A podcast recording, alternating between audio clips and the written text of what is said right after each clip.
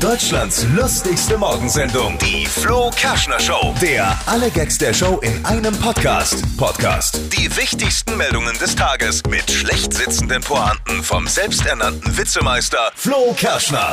Zwei Nachrichten sind mir heute Morgen besonders ins Auge gefallen. Erstens zur Beerdigung von diesem ermordeten Clanchef Nidal R. sind gestern rund 2000 Mitglieder verschiedener Verbrecherclans aus ganz Deutschland nach Berlin gekommen.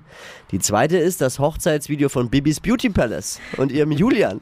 Haben schon 1,2 Millionen Menschen angeklickt.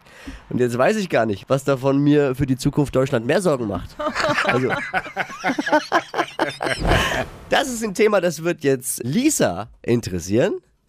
Tierärzte sind für den Hundeführerschein. Den soll es Oh, geben. Ja, okay. sei sinnvoller als Rasselisten mit angeblich gefährlichen Hunderassen, Mhm. sagt der Präsident der Bundestierärztekammer, Mhm. Uwe Tiedemann. Also Hundeführerschein. Bist du für Hundeführerschein, dass sich so Halter vorher qualifizieren müssen? Ja, warum nicht? Es klingt irgendwie abenteuerlich aber, ne? Weil ehrlich gesagt, ich, ich wusste noch nicht mal, dass die Gas und Bremse haben, die Dinger.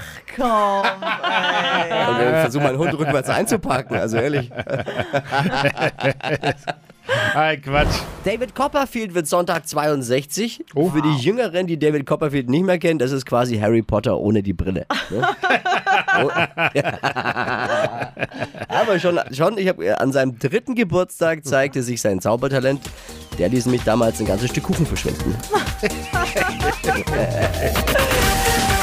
Deutschlands lustigste Morgensendung, die Flo Kerschner Show. Der alle Gags der Show in einem Podcast. Podcast. Die wichtigsten Meldungen des Tages mit schlecht sitzenden Pointen vom selbsternannten Witzemeister Flo Kerschner.